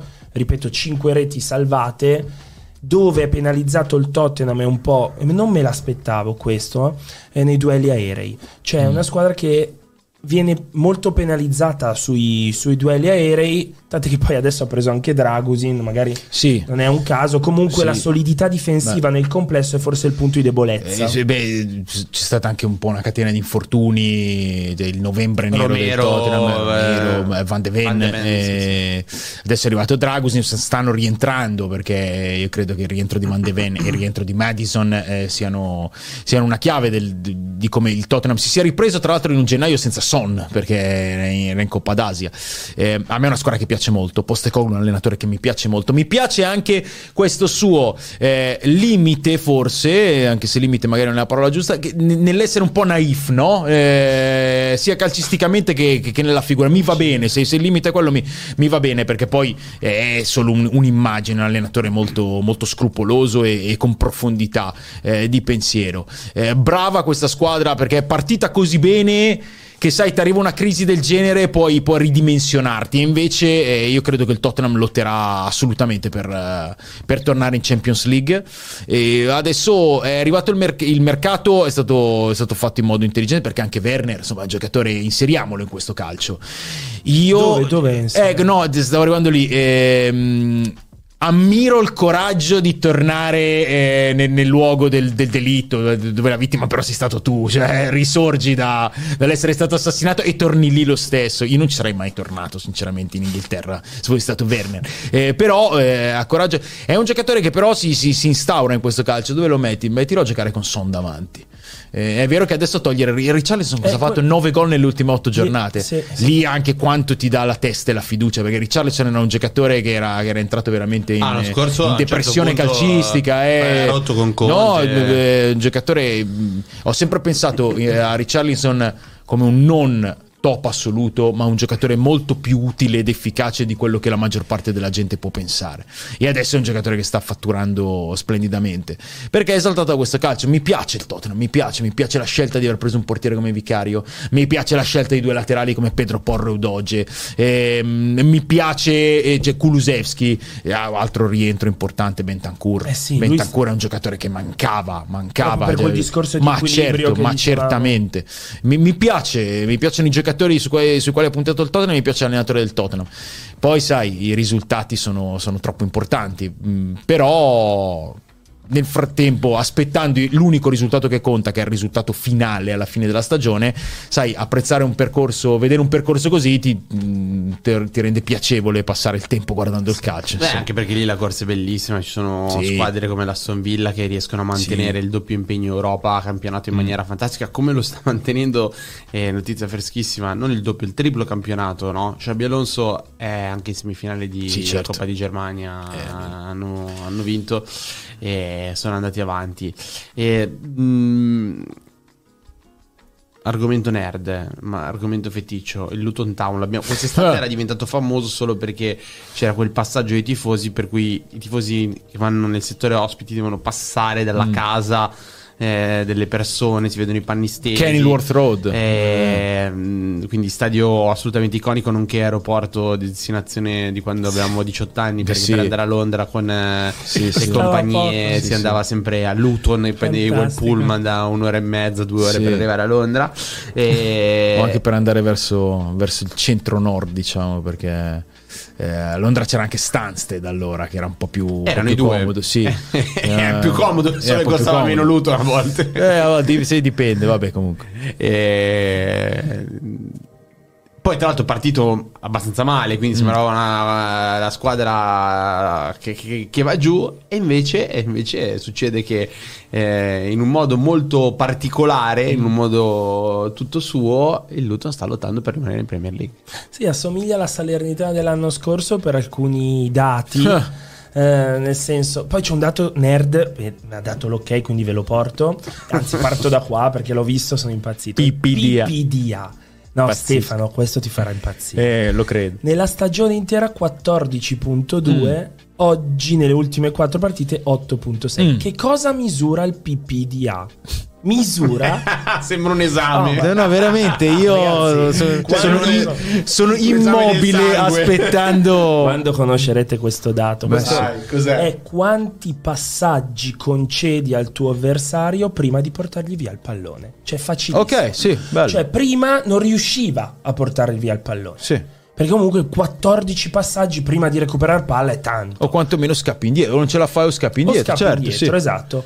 Ora, questo, il fatto che sia migliorato ti fa capire che è cambiata l'intensità del pressing, cioè li vai a prendere, li vai ad aggredire, concedi molto meno al tuo avversario, porti via la palla. Ecco, di questo dato non vi parla nessuno, cercatelo, perché è un dato che vi fa capire... È bellissimo, sono d'accordo. No, veramente, mi stai prendendo in No, giro? assolutamente no, no, no, sono d'accordo. eh. È un, è un dato che, che ti inquadra una partita e una squadra, assolutamente. Ma guarda qui, c'è una squadra che ha Sì, 14 in eh, 20 e passa partite, nelle ultime 4 8, cioè aumenta l'intensità, vuol dire che sta bene anche la squadra. Sì, io che ancora non conoscevo il PPDA, eh, oggi ragionavo sul Luton e pensavo che è, è una squadra che eh, ha scelto non di lottare per salvarsi, ma di giocare per salvarsi. Che se tu immagini una neopromossa che è risalita dalla quinta serie, credo sia il primo club nella storia del calcio inglese. Sai chi che mi ri- ricorda? Mm. Se ti faccio una chiamata, eh, mi ricorda il Blackpool di Ian Holloway. Ian Holloway. Tu, tu sai chi giocava nel Blackpool di Ian Charlie? Adam. No, Edwards, l'allenatore del Luton. No, No, che, che in Championship, sì, sì. Gra- ah, eh, sì, non me lo sì, ricordavo. sì. Edwards giocava nel eh, non vorrei sbagliare, però in quegli anni lì commentavo la Championship e il, il Blackpool c'era Difensore centrale. difensore centrale, difensore centrale di, di- di- che giocava. Però, ecco- Controllate, secondo me Edwards giocava nel, nel Blackpool, Blackpool, ti ricordi, no? Sì, Eh, certo, mo- me lo era ricordo molto Mullins, bene. eh, Come me lo ricordo giocava, molto bene. eh, Sì, sì, Ian, Ian Holloway grandissimo personaggio. concordo. Ehm, invece io credo che ci siano diversi parallelismi anche, anche lo quasi confermo, Ste, eh? Vero, sì. Corretto. Ehm, con la, la prima stagione di ritorno del Luton Town eh, nell'allora First Division inglese. Vabbè, questa la ricordi solo tu. Sì, eh, no, non solo io, Sì. sicuramente a, a Luton se, se la ricordano, era la stagione 82-83. Eh, il, il Luton è un club abbastanza storico nel, nel panorama, soprattutto del calcio del- del- dell'Inghilterra meridionale, però era stato in, eh, in First Division secondo me alla fine degli anni 50, ci ritorna all'inizio degli anni 80, no? Ma perché è una, è una cosa ricordata? Perché il, il Luton arriva in, ehm, in First Division e vive lì il periodo più d'oro della sua storia, per quel decennio lì vince la Coppa di Lega poi nel, mi pare nell'88 nell'88 contro l'Arsenal in finale. Comunque la stagione 82-83 finisce con eh, e tra l'altro eh, questa l'ho letta qualche giorno fa. Non vorrei sbagliarla, però la dico. E in quella stagione 82-83 fece due partite di fila segnando più di 4 o più gol, 5-0 al Brighton e 4-4 con lo Stock City, come sta succedendo adesso. Però eh, perché viene ricordata da tutti, da tutti da, eh, soprattutto a Luton, ma, ma- ma da chi seguiva il calcio inglese anche, anche pre-Premier League? Perché la partita finale della stagione 82-83 è uno scontro diretto salvezza, Main Road, Manchester City, Luton Town. Eh, il Manchester City ha due risultati su tre per salvarsi, col pareggio si salva il City. Arriva il Luton in arancione a Main Road, vince 1-0 con eh, gol di Radiantic mitico per, eh, per- per quegli anni e per, per quelle cronache. Il Luton si salva, manda giù il Manchester City e di quella partita, io sono sicuro che cioè, nelle immagini del calcio inglese di quegli anni vi è capitato di vederlo, rimane... eh, iconica, un po' anche ridicola la celebrazione dell'allenatore del, de- de- del Luton che era, che era David Pleat che invade il campo di Main Road con questo completo veramente british anni 70 beggiolino chiaro eh, co- con, questa danza, con questa esultanza che in un uomo del genere profondamente mm, middle class inglese anni 70 e nel suo abito impeccabile che, che invade il campo and- andate a vederlo e capite perché se se vi ci siete imbattuti non ve lo dimenticate mai. Quella salvezza del Luton a Main Road Io andrò a cercarla sicuramente su YouTube perché non, Sì, eh, sì, sì, credo non ce l'ho. Mi- so- Comunque, l'angolo del il, il, calcio il, il estero Jig of Joy il Jig of Joy di David Pleat Bello. Eh, mi mi sono piaciuti tantissimo due messaggi della chat. Chip91 Postu viene sempre al mio bar di Amstead. Eh, mi auguro che sia vero per lui. E Moa chiede Barclay all'europeo, anche considerando che Eh, Mason secondo me- Mount. secondo me eh, quel treno lì è passato per Ross Barkley anche se adesso sta sta facendo una grande stagione nelle ultime due partite è stato strepitoso però secondo me quel treno lì è passato Mm. Comunque posso dire che Postecoglou è andato a mangiare da mio cugino. è la verità. Il giorno della finale di Champions League. Eh, non sento a crederlo, mi sembra No, no, proprio no, eh, ho una foto, della lo taverna greca. No, no. Ehm, Comunque, Sì? la matematica dà, la matematica toglie. Secondo XG concessi, gol subiti, alla fine il il Luton retrocede perché sta andando troppo bene. Sta overperformando, sta, super- overperformando come il sta- girone. Sta come il overperformando come il Girona. si salva l'Everton? Non lo Eh, sai? Non lo, non lo so, controllerò, però purtroppo il Luton cioè, gli è andata troppo bene in fase, in fase di non possesso nel- nei gol subiti, ne ha subiti troppo pochi. O il portiere è diventato un super fenomeno, tipo l'anno scorso la Salernitana con Ochoa e davanti con Dia, oppure purtroppo a malincuore la storia non avrà un lieto E fine. vedremo se il football batterà i numeri o se invece ci dobbiamo di football- rassegnare ad un gioco che diventa scienza. Lo vedremo. A proposito di football, mi voglio segnare, visto che questa parentesi del calcio estero a Taconaso ormai ha preso piede e tutti siamo convinti, settimana prossima voglio parlare dell'Athletic Bilbao. Ricordato perché è vero che poi Con domani anche la enorme piacere. Però è una storia incredibile. La, la squadra costruita quest'anno, l'Atletico Bilbao, Athletic. come Ecco, l'unica, l'unica cosa, l'unica cosa. Puoi, porta- puoi portarmi il PPDA. che- ecco, Atletico Bilbao è vietatissimo. vietatissimo. Si chiama. Athletic. dell'Atletico Ah, eh, Bilbao. quindi- Scusa, però posso dire una cosa. Sì. Facciamolo prima della giornata in cui. Eh, prima della semifinale di ritorno. Sì, punto. va bene, Cioè, va bene. una logica ecco che arriva aziendale. editoriale, azienda. Eh, va così- bene. Allora lì Così la tagliamo, la facciamo. ok. va bene. Vado Va bene, tra la l'altro. Cippen scrive: Sì, i giocatori del Tottenham vivono ad Amsterdam, è un quartiere abbastanza ricco. Vedo spesso anche io Ris, Madison e Perisic. Bene. Perisic non lo vedrà più perché eh, si è trasferito, però... però Eh, Se. Pab è buono, magari torna. No, ecco, Chip 91, sai cos'è la cosa bella che dovresti fare? Mandarci una foto di Postecoglou quando viene al, eh, al tuo pub e così noi facciamo vedere la, la foto e creiamo community. Ste, molte grazie. Grazie a voi, sempre un piacere. Grazie, bene, finita No. questa puntata. No, no, no, no, no, no, no, Ma senza no, no, Stefano no, no. Ferrei io non, non- trovo motivi per andare avanti. Senza Stefano Ferrei si può andare avanti con la clessidra. Adesso il nostro Bart alla regia smanetta, sistema tutto, Eccoci. microfoni, bla bla bla. Voi tenetevi pronti, chat, eh, a Sono fare stato- tutte le domande. Sono stato velocissimo, caro Lele, quindi quando vuoi Va bene. io andiamo. abbasso le luci e mando la sigla.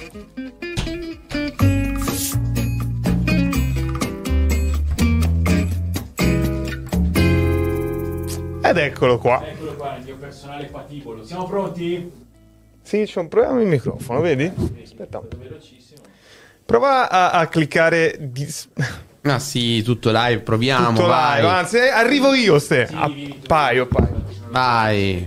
Così intanto la gente fa domande e poi bellissimo, tengo te- compagnia io con che ne pensi di Edoardo Testoni? Dovrei raccontarvi il colloquio che fece Edoardo Testoni a Fox per entrare. Eh, Ci Cioè, siamo. eh, ma, ma lo chiedono a me cosa ne pensi di Edoardo Testoni? Tutto il Sì. bene possibile. Clessidra pronta, Ah, già, microfono pronto, quando Ci vuoi, ste. Via. Via. Filo Vecchi, eh, un parere su Castro nell'acquisto del Bologna. Ah, è un attaccante interessante. Un attaccante interessante è un altro. Prima parlavo del furioso Kvaratskhelia, è un altro che ha del fuoco. Tira da fuori, che- caratteristiche particolari. Deve crescere, ma è un attaccante interessante. Andrea Polizzi che ci segue sempre chiede Vittor Roque del Barca, del Barça, scusa, e Romero del Siviglia cosa ne pensi? E che o Tigrigno è. Tanta tanta roba. D'altra parte eh, abbiamo passato dei mesi a dire Vitor Roque o Hendrik. Io ho spesso detto Vitor Roque e rimango convinto che, che- che sia un giocatore veramente magico. Nicola chiede che tipo di allenatore è con Sessao e dove lo vedresti bene in Italia? Aggiungo, lo vedresti bene al Barça? Eh, nel Barça nì perché eh, diciamo che ha uno stile un po' differente lo vedo molto adatto al calcio italiano perché è un allenatore pratico scrupoloso eh, con molte idee che lavora e che sa arrivare al risultato Flash Steel 94 chiede cosa ne pensi dei nuovi acquisti della Roma Angeligno e Baldanzi? allora eh, mi piace molto l'idea che una squadra come la Roma scommetta sul 10 puro prodotto dal calcio italiano de- degli ultimi anni che è Baldanzi. Anche Ligno ha un piede favoloso è un giocatore che io pensavo potesse arrivare ad essere nel gota dei, dei laterali sinistri. Negli ultimi anni ha avuto una flessione è andato male però il debutto mi è sembrato promettente Matteo ti chiede se Brahim può essere convocato in nazionale. Brahim può essere convocato. Quest'anno Brahim ha, fatto, ha dato una dimostrazione importante. Ha iniziato come l'ultimo della Rosa Madrid e, e sta diventando un giocatore quasi determinante. In Nazionale spagnola di, di talento ce n'è tanto, però è immigliorabile quello che sta facendo Brahim Diaz eh, in questa fase della stagione. Luca ti chiede Torres o David Villa? L'abbiamo già fatta questa domanda. L'altra volta avevo risposto Torres e stavolta rispondo Villa. No! Sì, sì, sì, perché così imparate a farmi fare i Ma paragoni. che roba è? E, allora, qua nominano due giocatori che non conosco. Top 5 stadi in Spagna per te? Chiede Andrea. Top 5 stadi in Spagna. Allora, il Bernabeu è il salotto del calcio. Il Camp Nou è una pentola a pressione. Sono molto curioso di vedere come sarà il nuovo Camp Nou. Eh, vado su quelli alternativi. Io ho un ricordo quasi da cuore sanguinante del Calderon. Eh, San Mames è un posto che mi dà sempre sensazioni uniche. E. eh, sono indeciso fra Mestaglia e il Benito Villamarin. ehm, Mestaglia. Daniele, parere su Xavi Simons è da Topi Club? Di- i mezzi ce li ha, i mezzi ce li ha, se trova continuità è, è da pesare, ma i mezzi ce li ha. Un parere su Iconè? Iconè è un giocatore che ha deluso eh, le aspettative. Mi aspettavo potesse diventare un protagonista della Fiorentina. Poi a volte le critiche sono anche eccessive, però io mi aspettavo di più. Chi arriva quarto in Serie A? Chi arriva quarto in Serie A? Ho appena detto che arriviamo a maggio. Eh, L'Atalanta, Il Verona si salverà? Se si salva fa un miracolo. Eh, Ultima. Un commento sulla, sulla Giordania, più che altro che è notizia del giorno. Eh, ha eliminato anche la Corea del Sud. Eh, questa Coppa d'Asia è un po' sullo sfondo perché c'è la Coppa d'Africa che sta eh, sparando dei fuochi d'artificio. Però è il- se- in queste manifestazioni una sorpresa grande c'è sempre. Quest'anno la Giordania ammette di non averla vista tantissime volte giocare. Però insomma, se butti fuori la Corea del Sud vuol dire che a calcio ci sai giocare. A posto ste, puoi tornare al tavolo.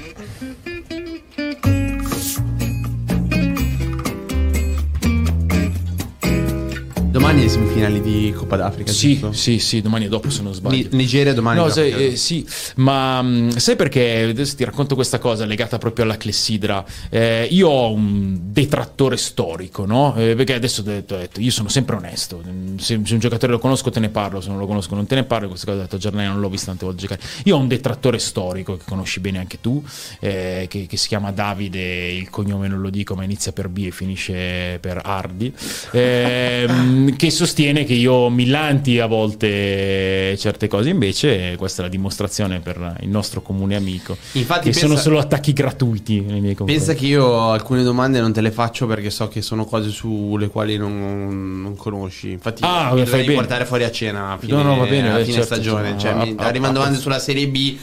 Che ragazzi sappiate, non è che non le faccio perché non voglio leggere le vostre domande sulla Serie B, ma perché so che ste è un campionato che segue un po' meno. un po' e meno, quindi, sì. eh, cioè, parere sul Lecco penso che potesse essere una domanda difficile. Per Eh, il Lecco è ultimo in classifica, però mi sembra una squadra viva per quel poco che ho visto. Sono tutte vive, sono tutte vive, Tutte- perché vive anche la più- Feralpi, chi, poi chi- chi più chi meno. Sì, nonostante le rose. Tra l'altro credo abbia fatto un discreto mercato al Lecco. Ma il presidente di Nuno mi pare che abbia rivendicato appunto lo- l'operato sul mercato. Adesso poi, poi vediamo. camp- Serie B un campionato veramente tremendo. Presidente vecchia maniera. Sì, direi proprio di sì. Sì.